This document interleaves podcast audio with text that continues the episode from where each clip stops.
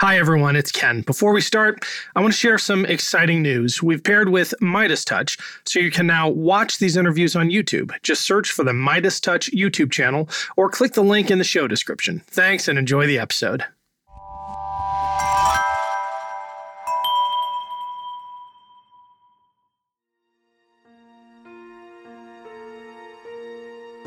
I saw some polling like 70% of Americans think democracy is at risk.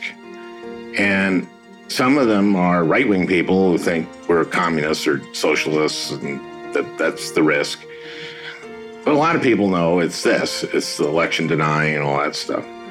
But only like 7% says it's their number one issue. And boy, this just feels like how democracies go away. I'm Ken Harbaugh, and this is Burn the Boats, a podcast about big decisions. My guest today is Al Franken. You know him as the former senator from Minnesota and Saturday Night Live writer. He's also the author of four number one New York Times bestsellers and the host of the Al Franken podcast. We have a, genuine celebrity on the show today for a change. Al, welcome to Burn the Boats. Uh, thank you. It was great meeting you in LA likewise, great meeting you too. You're back on tour now. Uh, as your website says, you're the only former U.S. Senator currently on tour. I have seen clips of your set, and I have always been surprised at your ability uh, to maintain a sense of humor, even as our democracy is hurtling towards a cliff. How do you do it? Well, you're assuming that the clips you saw uh, those are a few months ago. and right now, uh, I'm having a hard time uh, keeping my sense of humor. It's very, um, very dangerous right now. Our democracy is threatened. I was talking to Sheldon Whitehouse the other day. He's written a book about how the Supreme Court was captured. And we were both kind of talking about tipping points. And I think we were kind of coming to the conclusion that maybe instead of the tipping point is coming, is that we've already had the tipping point in terms of the destruction of our democracy. And we kind of started to go back to, well, first of all, Citizens United, which is allowed all this dark money in. And if you're watching the campaign ads, those are all the, those horrible, horrible, uh, disgraceful negative ads about crime, et cetera. I mean, I have a former counsel, judiciary counsel, Josh Riley, who's running in the 19th district in New York. He's from there. He's a brilliant guy. Um, he was my judiciary counsel for four years. And they run a thing, an ad where they first they have a guy cold cocking a guy on the street. You've maybe seen this because they have uh, these are cookie cutter ads, and they go like, you know, Josh Riley, his allies want to you know get rid of cash bail you know i mean? Or and his allies want to defund the police and they run a thing going defund the police across his face. He's not for he and I together gave millions and millions and millions of dollars of funding to local police forces for crisis intervention training. That was my bill that I did with with Cornyn was my lead co-sponsor, and he worked with Cornyn's Judiciary Counsel to get this. And this what crisis intervention training is training for cops to recognize when they're in a situation that's fueled by either mental illness or, in some cases, uh, drugs, and to how to de-escalate. And so it just, but it's a cookie cutter ad, and it's paid for. It's all dark money. It's all dark money. Citizens United, Shelby County, Garland, not taking up Garland, and then Trump. And I'm just very worried right now about our, our democracy. And there's so, I mean, so many of these Republican candidates all over the country who are running in key positions like secretaries of state, et cetera, are deniers. And it's very dangerous. Yeah. You were sounding the alarm about this long before most people were paying attention. Uh, I'm thinking about your first book about Rush Limbaugh, and then Rush Limbaugh is a big fat idiot, and other observations. Right, and other observations. Um, and then lies and lying liars. Right. It seems like you're working your way through the media conduits that are most manipulative of, of people on the right. You started with Rush Limbaugh and AM radio. You went to Fox News with lies and the lying liars who tell them. The dominant force now seems to be this social media ecosystem in which literally an alternate reality yep. has been created. Have you begun to think about how to take that on after tackling AM radio and Fox News.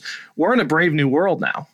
I think we should look at Section 230 of the, uh, what's that, the Internet Decency Act or something? Right. And that was at the beginning of the internet. And it was, there's a reason for this, which was uh, basically say that you know, Facebook or those platforms are platforms and they're not publishers. So they can't be responsible for the content. So people can put content on there and they can't be responsible for it. And that was a First Amendment impulse. And it was, you know, they just did not understand what was going to happen. And if you look at Facebook, Facebook has all these sophisticated algorithms. They feed this stuff to the people on Facebook, and they know what uh, the, the algorithms that Facebook has is their whole algorithm is what's going to keep you on, right? And so they're feeding, and they know that agitating people getting agitated keeps them on. So the idea that they can't control this is absurd. They're the ones with the algorithm. They're the ones pointing people to this content. So I think that we have to revisit Section 230, which basically said these platforms can't be responsible for the content, and they need to be responsible. And we we have to, um, you know, there needs to be a way to do it where you're not stopping any kind of legitimate discourse, legitimate discussion of opinions and stuff. But you, you can't have uh, just these lies going out.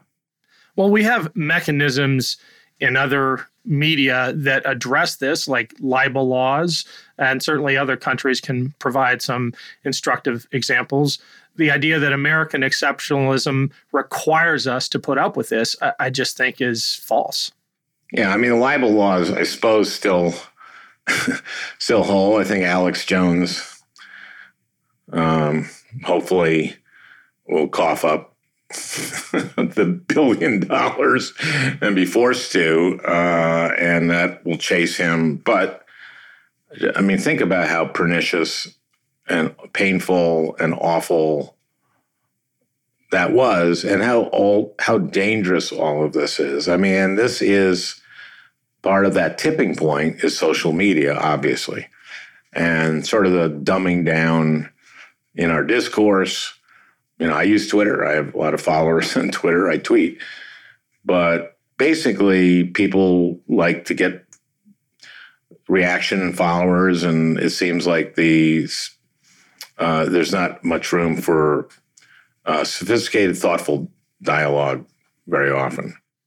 Are you surprised at how quickly this has all happened, how fast the right has descended into this pit, into this alternate universe. I'm I'm thinking about your uh, very competitive election, which you won by 312 votes, and both sides accepted it. That was not that long ago. There was a, a Washington Post editorial that brought it up, and the title of that editorial was Americans Care About Democracy, Just Not Enough to Save It. I cannot imagine if your election had happened today that both sides would have accepted the result. Well, certainly the other side would not have accepted the results.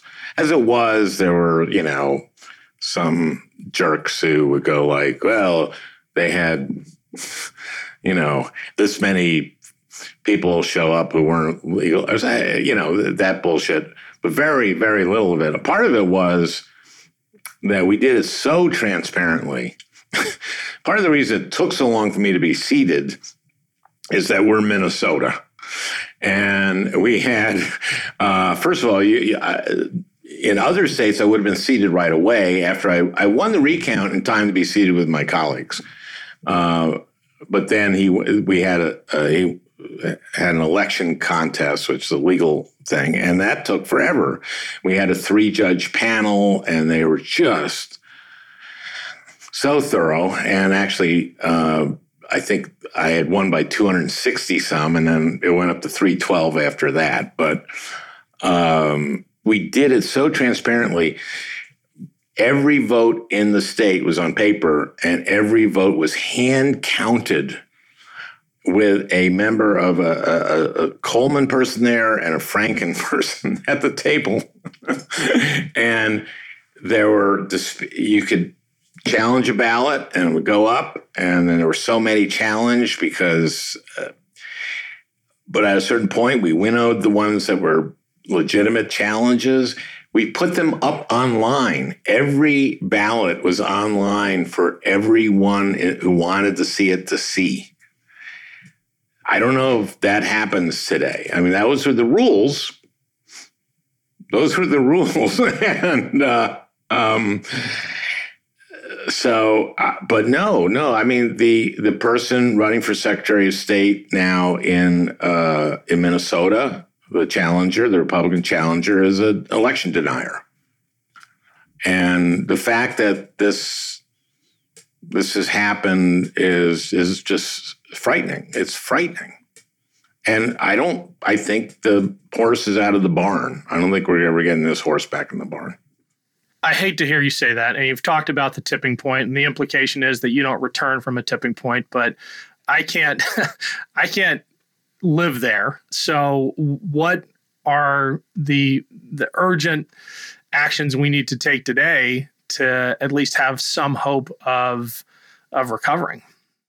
Well, one, we have to win these elections. And, you know, right now the trends aren't great, but, you know, if, if you're watching this, um, you might want to door knock. Uh, I won, as you said, by 312 votes. Think about that.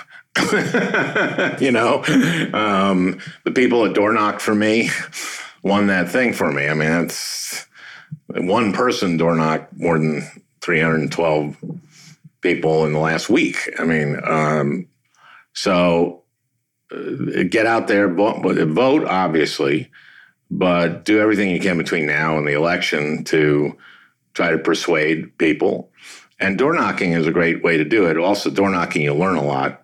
You learn what people are really thinking. Uh, it's the best kind of polling there is. You give money to Unite Here, which is the hospitality workers. They are on the ground in Nevada, in Arizona, in Pennsylvania. They're the hospitality workers. I always, my PAC, Midwest Values PAC, always gives to them. I think we just raised $245,000 for them with a Zoom call. I had Conan O'Brien and D. Taylor, the head of Unite Here.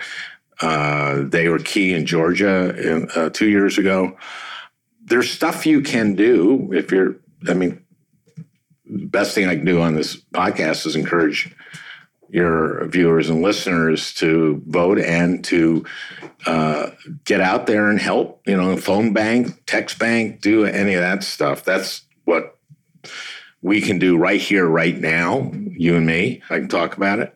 But this is really scary. And the court is scary, and this North Carolina case is very scary. This independent state legislature uh, doctrine that they're talking, which is basically that the state legislatures uh, can decide elections without uh, and and how elections are conducted in their states without uh, subject to the courts.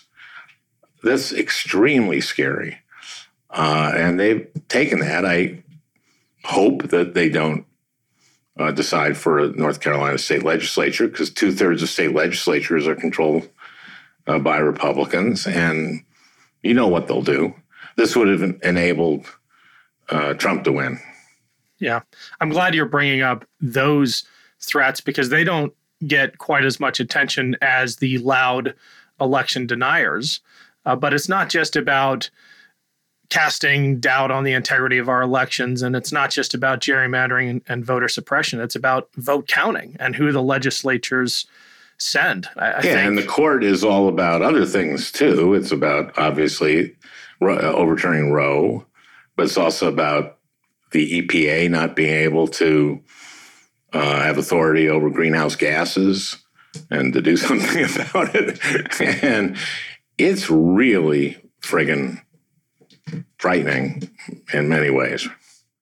You've said that the Republican Party, and this is a quote, has ceased to participate in good faith in our democracy.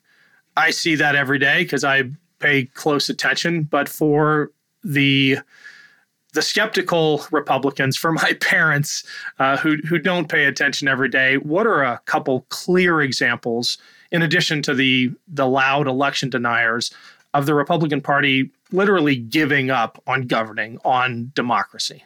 I think one of the best examples is the RNC saying that the uh, insurrection on January 6th was, quote, legitimate political discourse. I mean, come on, you know? It's like, hello, we no longer believe in democracy. what is the point for them? If you can take us inside the mind of some of your Republican colleagues in the Senate, what is the point of winning power if that's what it costs, undermining the very basis of, of that power, democracy? Uh, I know what it is. It's, I mean, I stay in touch with some of my uh, former uh, Republican colleagues, and I will give them crap. you know, I'll text them, and you know, we'll I'll send you know I send them Christmas cards, and I know they're you know I ask them about their families, and I know them, and we joke and stuff like that. I got along pretty well with my colleagues, I thought, and um, and I will just chide them and and basically saying, why can't you just come out and say the election that Biden won the election? And there'll be blah blah blah blah blah blah blah blah blah blah blah. And ultimately it comes down to I'd lose my primary. That's what it comes down to. I finally get them to say say that. And these guys, I, I understand they want to be senators and they want to stay in power and they want to be senators and um, each of them has different. I mean, Lindsey Graham, of course, went from just hating Trump to playing golf with him, and he just wants Lindsey wants to be part of the action. He also wanted to get reelected in South Carolina. He he um, wants to be in the game, and I think that's his whole life, basically. And that's kind of it. It's great to be senator how does that make you think about apportioning moral responsibility for for January 6th? I mean, there's a lot we could point to, but I, I think that's a pivotal moment. When I think about all the people on the wrong side of the barricade there, how many veterans, for example, were among them? How many sincerely believed that they were the ones fighting for the Constitution? And then I think about the cynics who who drove them to those barricades uh, from a safe distance, it is hard for me to decide who to be angry or at. who were attacked that day and who's left. Right. I mean, you know, who were there. It's disgusting. You know, the, I don't know how many it was, 12 or something senators who signed on to that thing saying we're going to challenge the certification. Yeah. And th- what they wrote is, more Americans than ever doubt the, you know, whether it was fairly. Well, I, you know why? because you guys have been saying this, and Trump has been saying it and lying and lying. And then the sad part is, is that all this, the January 6th hearings have been really brilliantly put together and presented, and it hasn't changed anything for these people. Right. And that's really frightening. I mean, I just was assuming like okay, somebody, some of these people got to watch some of it, and, and, or, or, and, and, it just hasn't changed uh, Republicans. at all. And I guess like I saw some polling like 70% of Americans think democracy is at risk. And some of them are right wing people who think we're communists or socialists and that that's the risk. But a lot of people know it's it's this, it's the election denying and all that stuff. But only like 7% says it's their number one issue. And boy, this just feels like how democracies go away. You know, a lot can happen in seven minutes, and luckily, that's how long it takes me to tell a story. My name is Aaron Califato, and I'm the creator of Seven Minute Stories. I'm proud to partner with Evergreen Podcasts, and I'd like to invite you to join me on this journey. I'm going to take you on some crazy roller coaster rides using my unique extemporaneous storytelling style, and together, we're going to try to make sense of the world all through the art of storytelling, and all in approximately seven minutes. Coming up on 5 Minute News, I'm Anthony Davis. You might think it's partisan because maybe it's critical of one side or the other, but it's not. It's just the truth. And I think that's also something that's kind of unusual for Americans listening to the radio or to podcasts because the news landscape in the States has been so partisan for so many decades. So, five minute news is verified, truthful, independent, unbiased, and essential world news daily.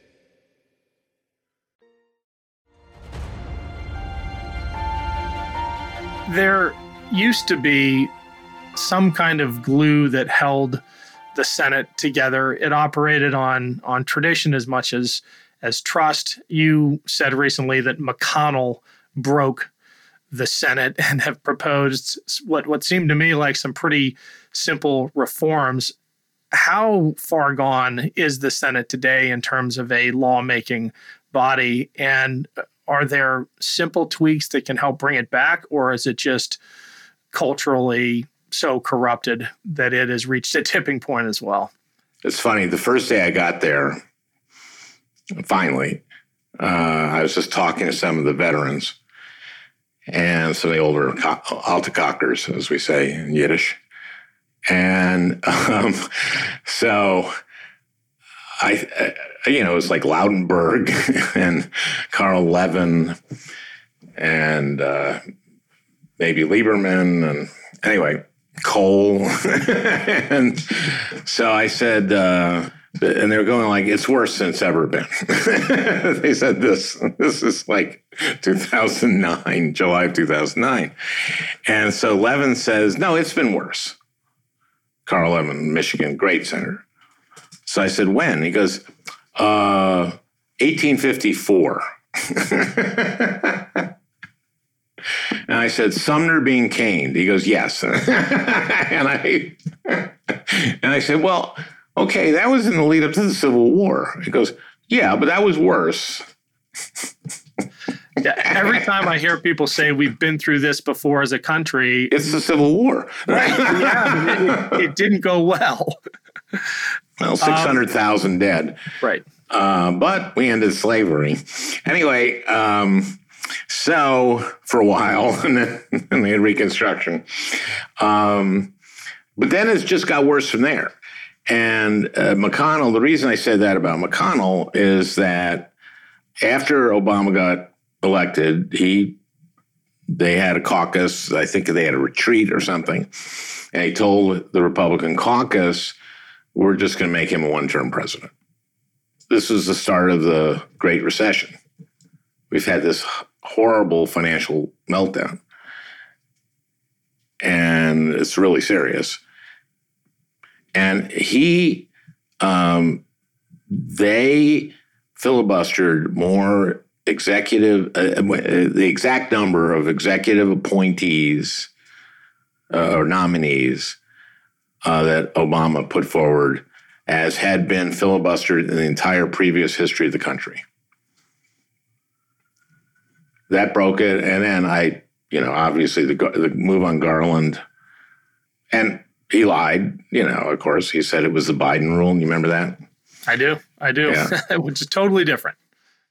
The Biden rule, you know, he quoted this speech that Biden had said, I guess, Um, see, it would have been, uh, I guess, 92 or something. Right. And he was talking about the death of a Supreme Court justice and a well, I, well, what Biden was talking about in '92 was not the death of a justice. Okay. What he was talking about, this was in June, which was at the end of a Supreme Court term, and right. he was saying that if a justice was going to retire, so that he could replace be replaced by a, another conservative, that they wouldn't take up a nominee unless we were consulted or even absent consultation, a moderate.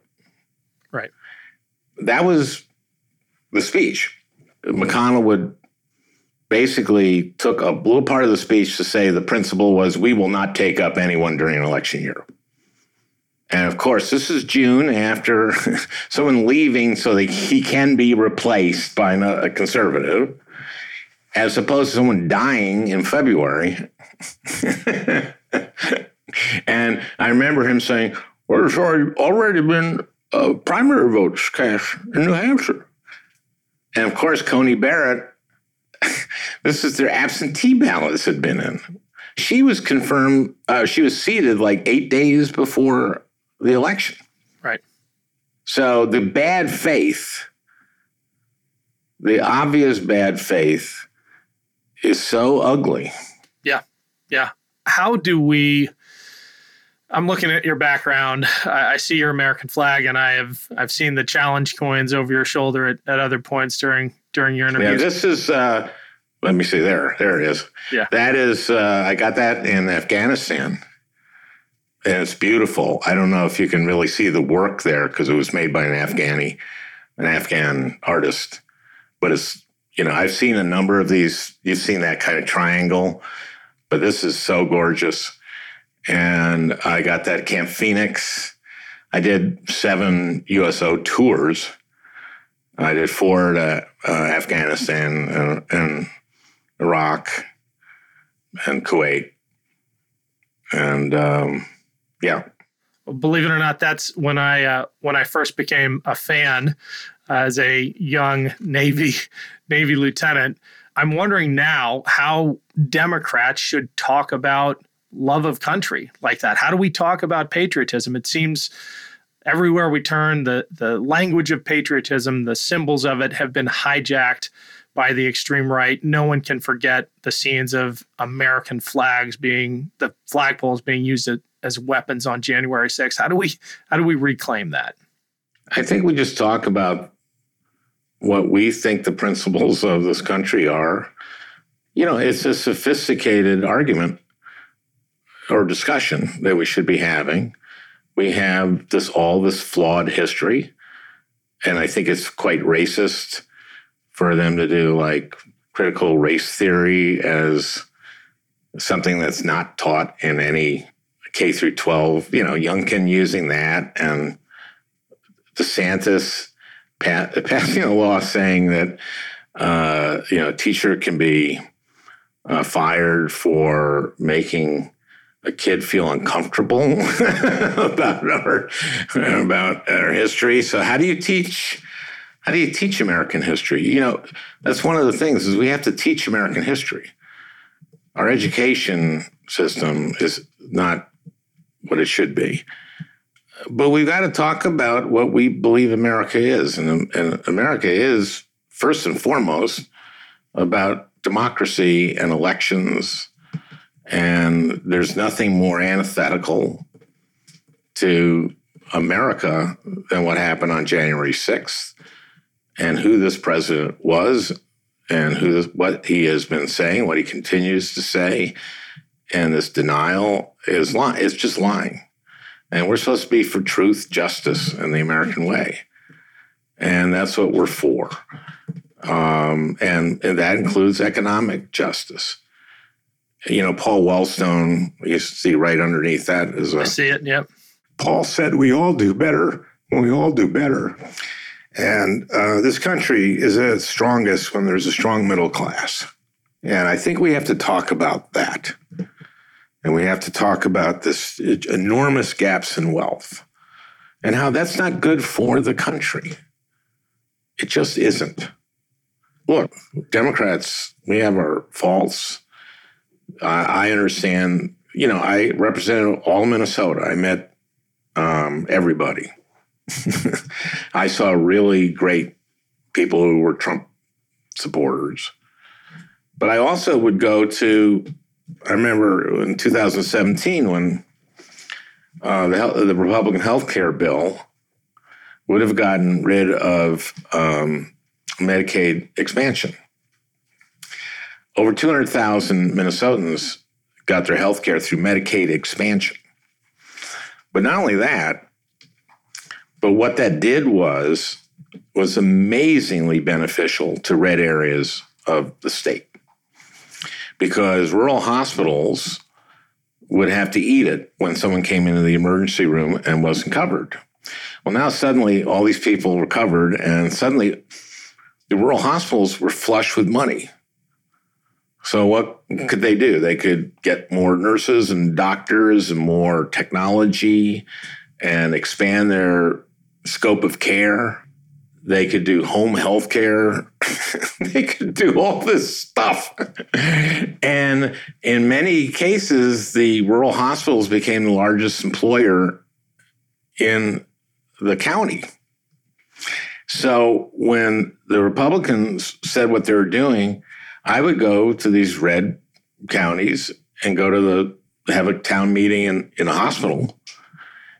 And people were crying and nuts about it. And these were people in red, red counties. And so you have to be there. You know, remember when Cruz went to Cancun and and uh, so then he lied and said I was only going there to drop the girls off, and you know that was a lie. But then Ben Shapiro said, "Well, what could he do anyway?" I don't know if you remember this, but uh, I that really struck me because I learned so much during disasters, during floods and tornadoes and also, you can do stuff. You have big staff. You're one of only two statewide elected federal officials. You're in touch with FEMA. You can have FEMA get a, you know, a diesel generator to a uh, water treatment plant because the grid's down. But you also learn an amazing amount about people. And one of the things you learn about people is how great they are and how they step up for their neighbors. And you don't give a shit what their politics are. And we need to, as Democrats, show up. We need to show um, our willingness to listen. We also need to deliver strong messages and stand up for what we believe. What are we getting wrong as a party in our messaging? And what are we getting right as well. Uh, but you know, be be critical here. I think people are just too afraid and too cautious and too colorless. uh, I know that you know very often you have, and I had you know really good advisors and media consultants and stuff like that. But a lot of it just starts to sound the same. And there are people who have uh, some people are more compelling than other people. It it does help to have a compelling way way of talking, but I do think that we're very afraid sometimes to go outside our box and uh, to go outside what's been determined by pollsters and consultants to be what we should be talking about, and it just gets very very politician Yeah. Al, this has been great. I want to end with a quote from a young Navy lieutenant uh, written almost 20 years ago. Uh, if I'm not making it obvious enough, it was it was me in a U.S. Naval Institute piece um, writing about you. Here we go. Recently, comedian and activist Al Franken toured Iraq with the USO. By all accounts, the soldiers loved him.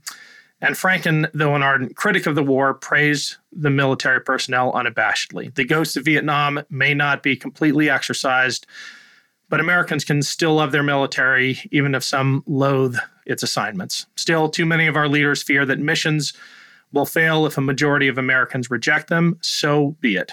Billy Mitchell said it best changes in military systems come about only through the pressure of public opinion or disaster in war. And I closed with uh, God willing, the wisdom of an informed public will save us from tragedy. I don't know how to feel about that 20 years later, but the lack of, um, of an informed public seems like it's dooming us to tragedy. Yep. You're right. I mean, you're wrong. I, I, I reverse that. no, I, I mean, uh, there's no real choice other than to keep work uh, trying, you know. Uh, and uh, I hope I'm wrong. I hope the tipping point hasn't happened yet.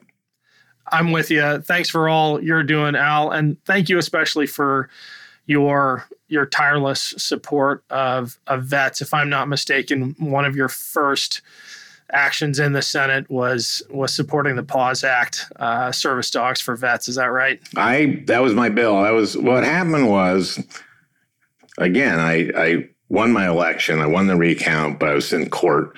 So I went to the inaugural, and I had had done a lot of USO tours, so I knew uh, was friends with Paul Rieckhoff, who's head of the AIVA, Iraq and Afghanistan Vets America. Right. So I went to their celebration, and I met um, a wounded vet in a wheelchair who had a service dog, and Luis Montalván, and he said I couldn't be here if it weren't for a Tuesday. It was a dog. I said, "What tell me your story. And he had he was wounded in Iraq. Um, he came back, lived in Brooklyn, was isolated, never left his apartment, was drinking. Some organization contacted him, said, "We want to pair you with a service dog." He goes to Connecticut, gets paired with Tuesday. And I said, What Tuesday do for you? He said, Well, he can sense by smell when I'm going to get a panic attack and nuzzle me and prevent me from having it. I sometimes have these nightmares, these debilitating nightmares, and he'll jump on the bed and wake me up. If I don't take my medications at the right time, he'll grab me by my sleeve and take me to the medicine. He said, and I was isolated. You have to take a dog out twice a day. Right. And people don't like going up to scruffy looking wounded vets they do like going up to scruffy looking wounded vets of a beautiful dog. And he went to grad school, became a writer, he wrote about it. So I had six months until I was seated, and all the only thing I could do was raise money. I didn't I didn't talk about it at all. I was told, don't shut up, just let it go. So I just made it my business to find out about service dogs. And so as soon as I got to the Senate, I dropped a bill to do a study to see what the effect of having a service dog for a vet with PTSD would be. And it was uh, designed, it was a three year study matching 200 vets with PTSD with 200 with their dogs.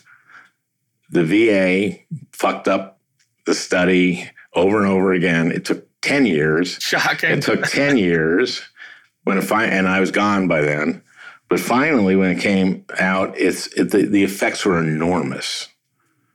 The benefits are enormous.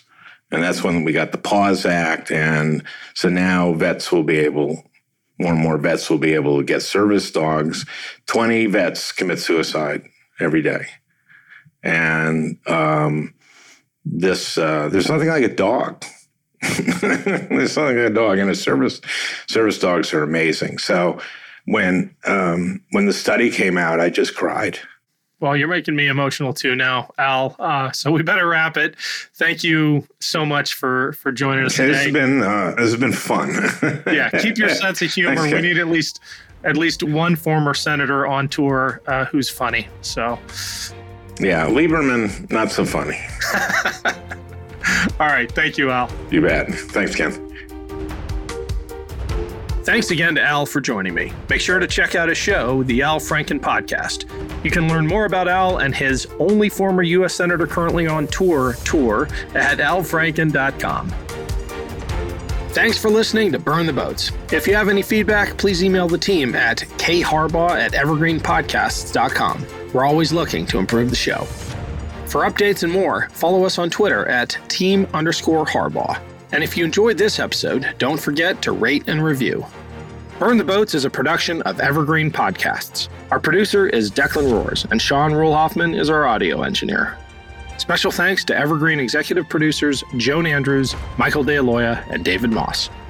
I'm Ken Harbaugh, and this is Burn the Boats, a podcast about big decisions.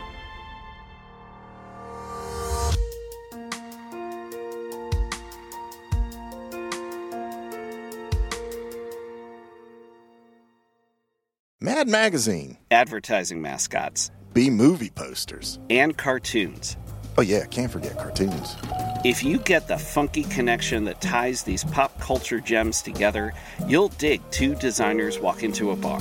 See, we're a couple of creatively curious pals living between the bookends of grand museums and dive bars. Hey, you know the place, the sweet spot where highbrow and lowbrow become drinking buddies. So join our barroom chats as we talk influential work and uncover stories of how the familiar became iconic. Think behind the music for the stuff we love. Check out our website at two designerswalkintoabar.com. And listen wherever you get your podcasts or visit evergreenpodcasts.com. This podcast was produced with the support of the Ohio Motion Picture Tax Credit and in partnership with the Ohio Development Services Agency.